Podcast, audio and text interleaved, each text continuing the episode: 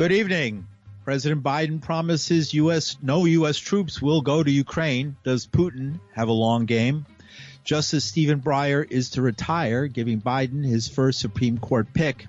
And guns are on the table as the NYPD buries its own. With these and other stories, I'm Paul DeRienzo with the WBAI News for Wednesday, January 26th, 2021.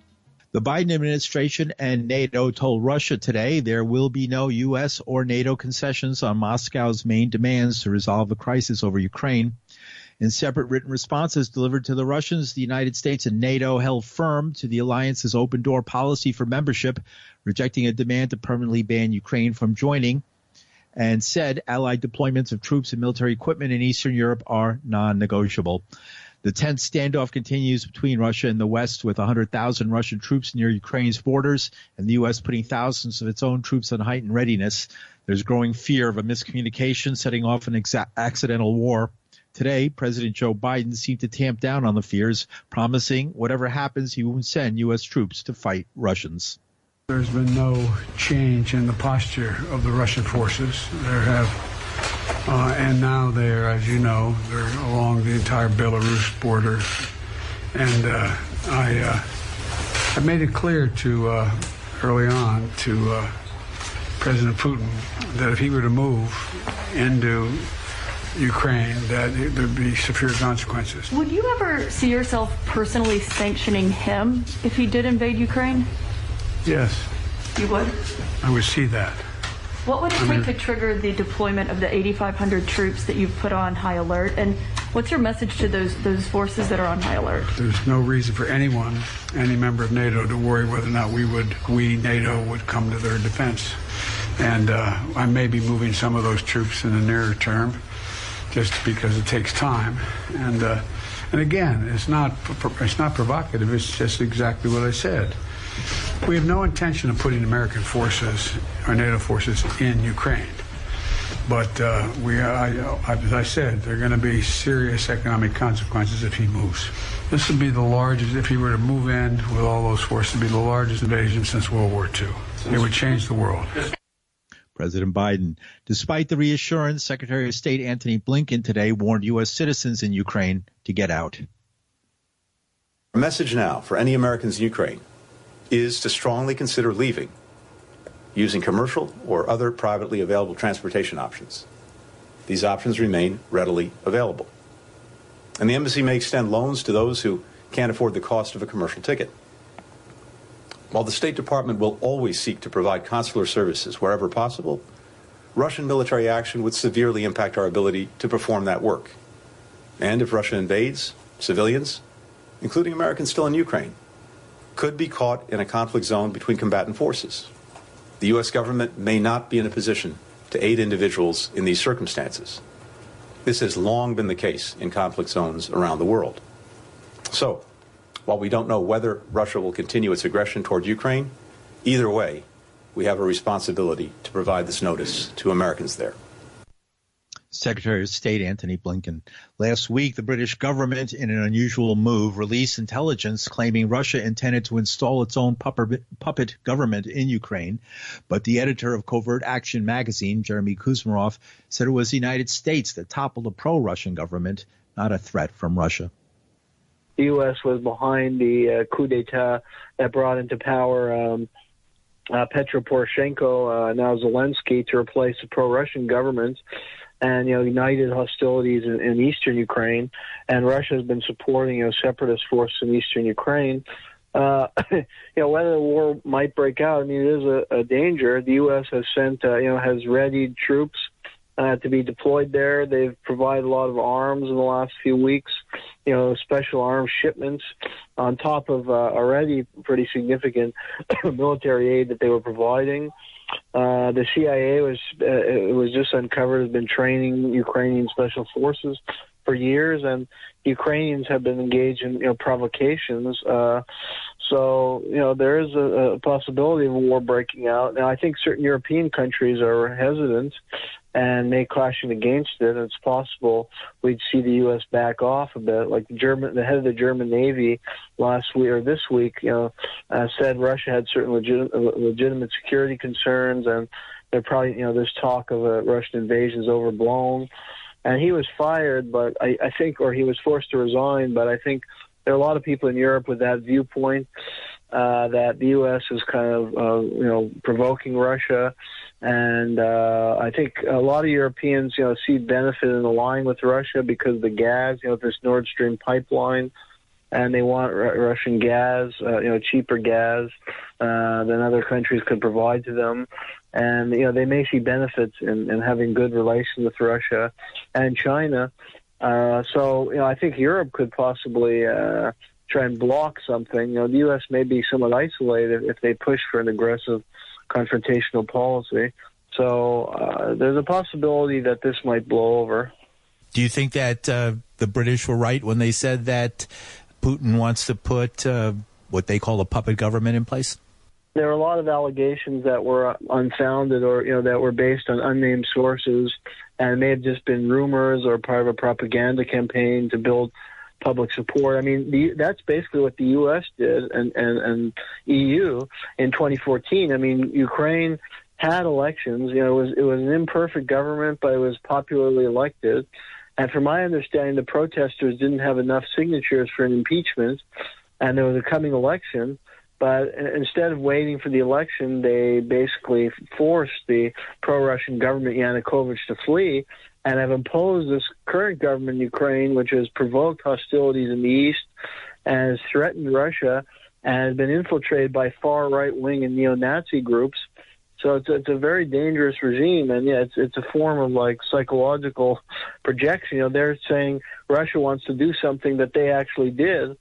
And yeah, I mean, sure, Russia would like a pro-Russian, leadership in Ukraine, but how far they're willing to go, we don't know. You know, we haven't seen that they're willing to do what the U.S. and the EU have done, which is to back a major uprising and coup. Jeremy Kuzmarov is the editor of Covert Action magazine and author of The Russians Are Coming Again.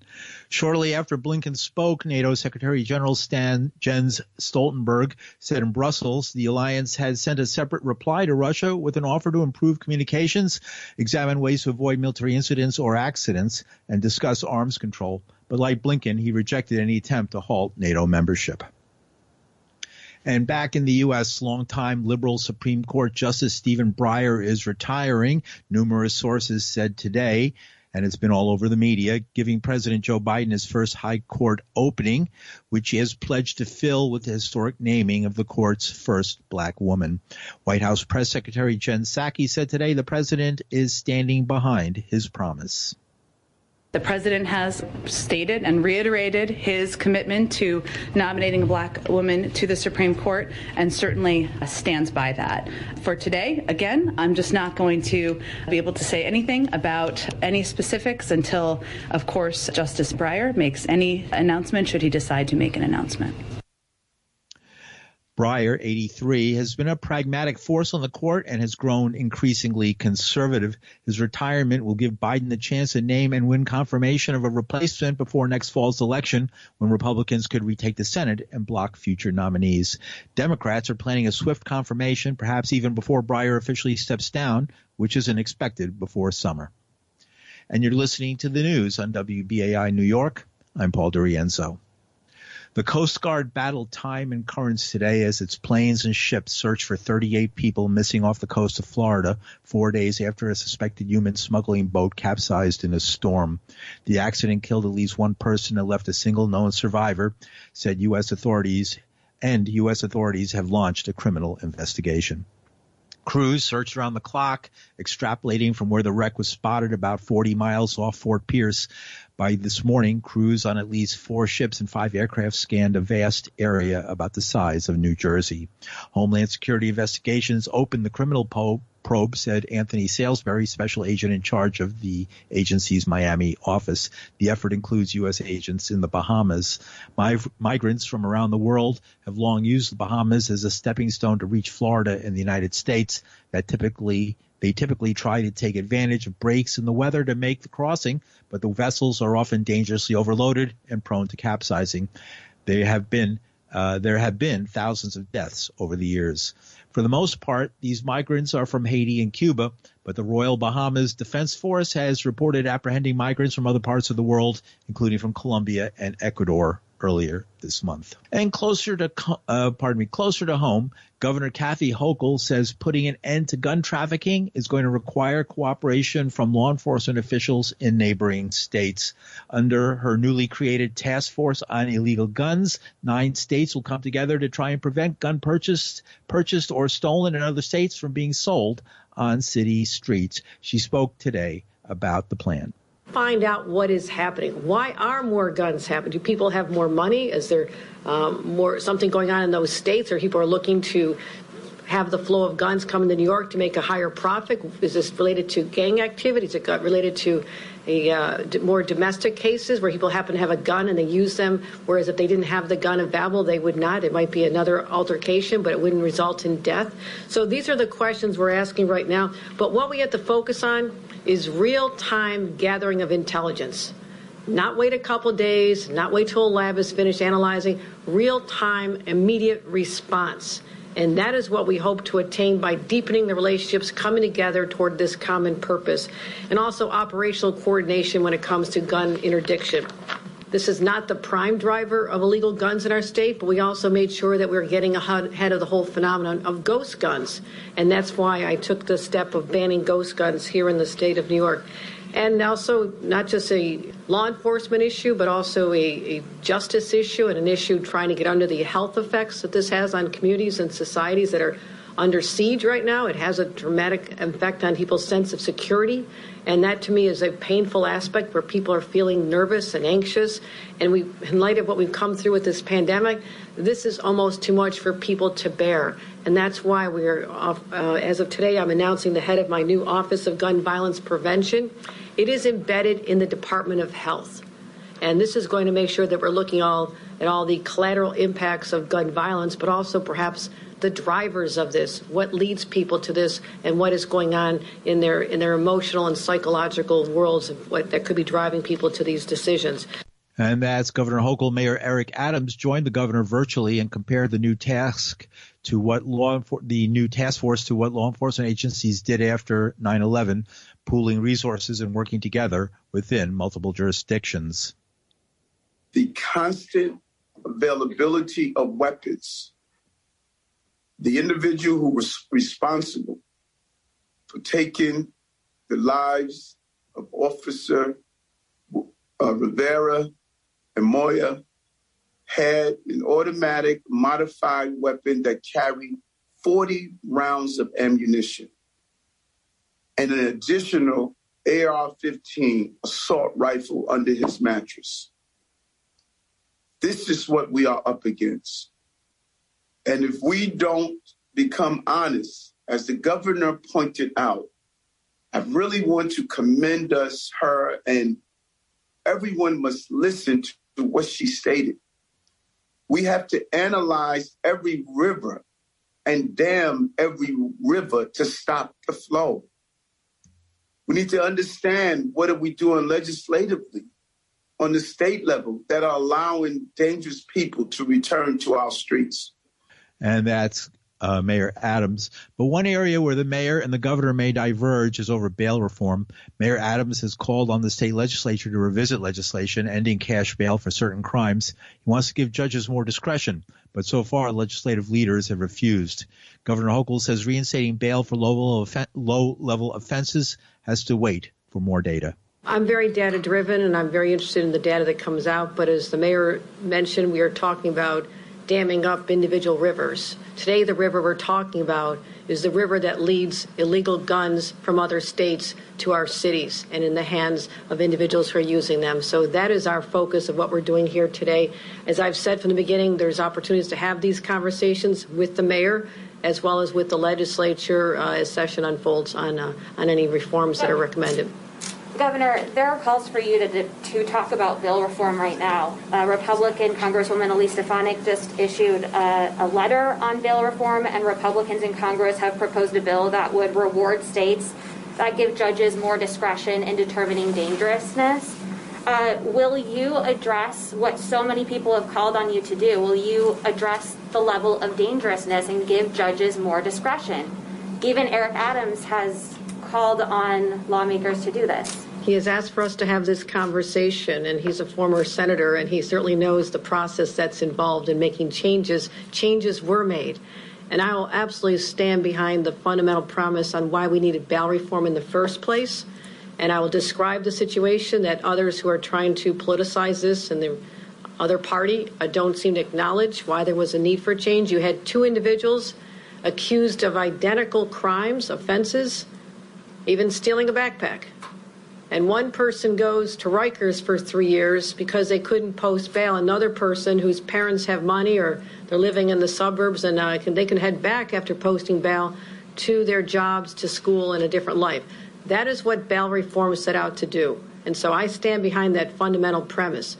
And I've also said if reforms are needed based on data that is still being gathered, I'm willing to have those conversations. So I don't feel just because people, for political reasons, like the individuals that you're quoting here today, want me to give an answer. That's not how I operate. I don't cave to pressure.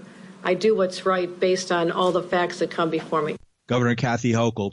But despite Hochul's promises, Gays Against Guns organizer J.W. Walker says he's worried of a return to the bad old days of Rudy Giuliani and Michael Bloomberg that sent cops into the streets to stop and frisk and arrest thousands of mostly black and Latino New Yorkers.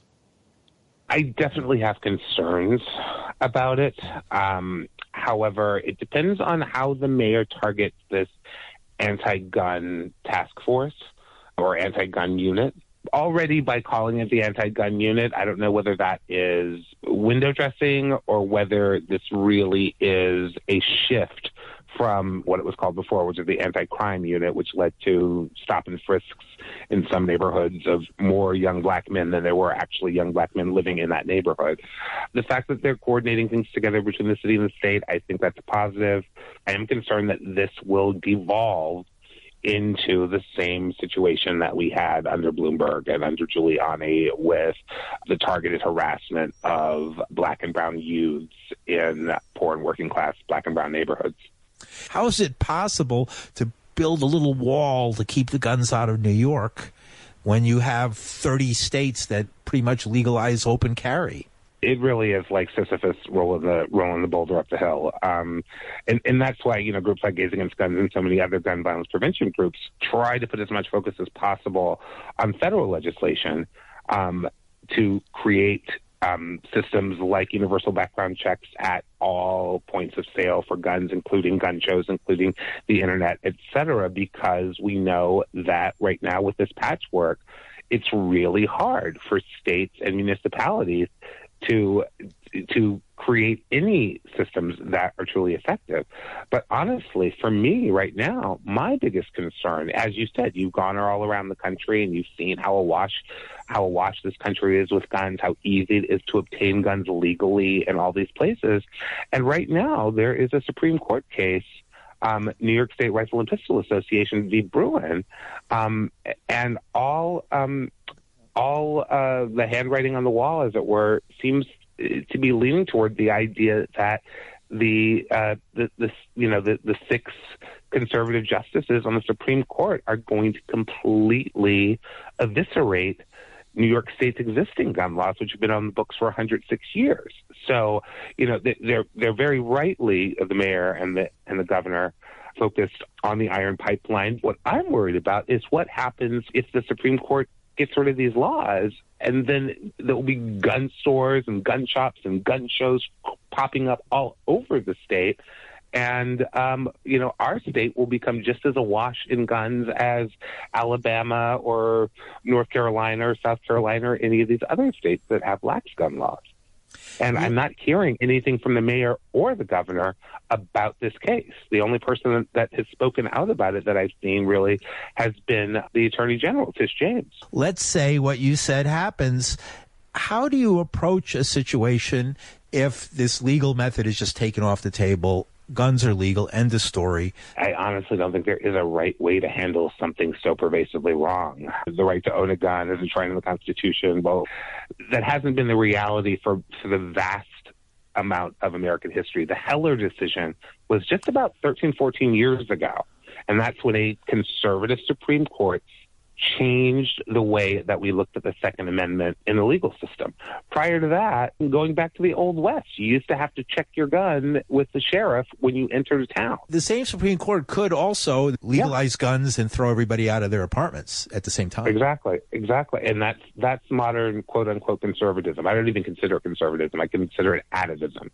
They're not trying to conserve anything. They're trying to, throw away everything in the present, return to some distant past when there were no protections for any American citizen. What's going on in New York is being cosmetic, that they just want to get business going and they want to make it seem like they're doing something. We already have a status quo where the period of time that future officers have to spend getting educated at the police academy is like a fifth the amount of time that someone has to spend to get a cosmetology degree. They're already not training officers fully already, right? The police academy is nothing. It's 6 months or something like that. So we've already got that situation. Yeah. And then you're just going to pump more people who are unprepared into this job. And it's a recipe for disaster.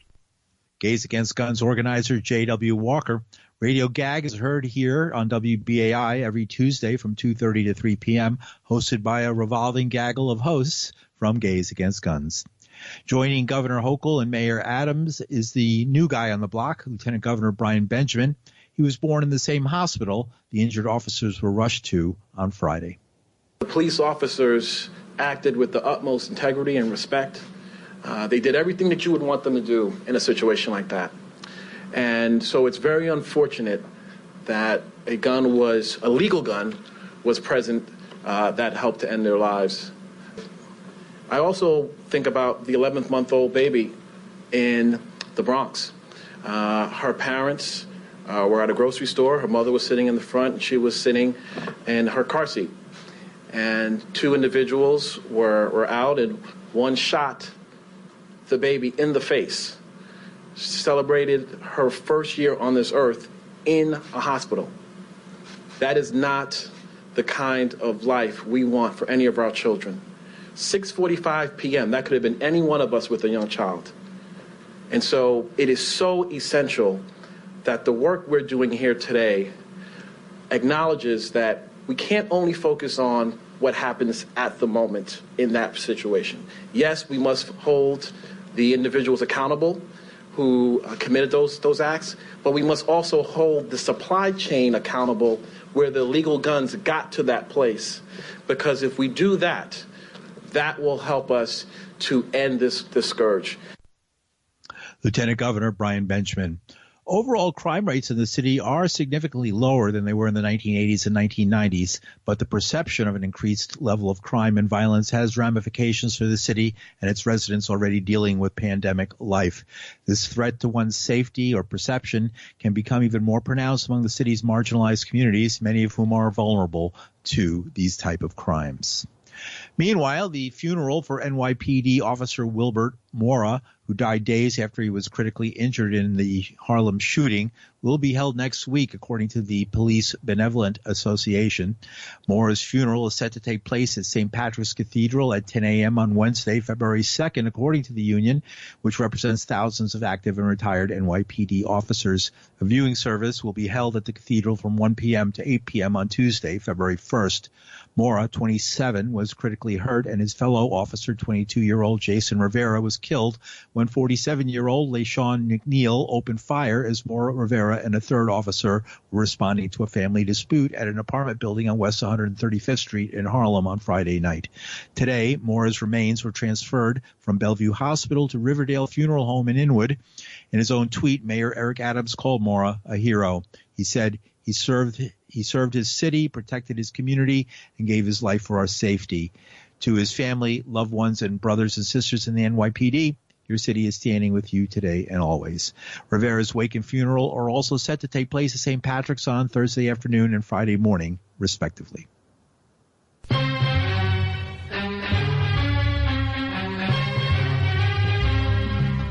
And that's some of the news for Wednesday, January 26, 2022. The news is produced with Linda Perry. Our engineer is Reggie Johnson. From New York City, I'm Paul DeRienzo. Thanks for listening.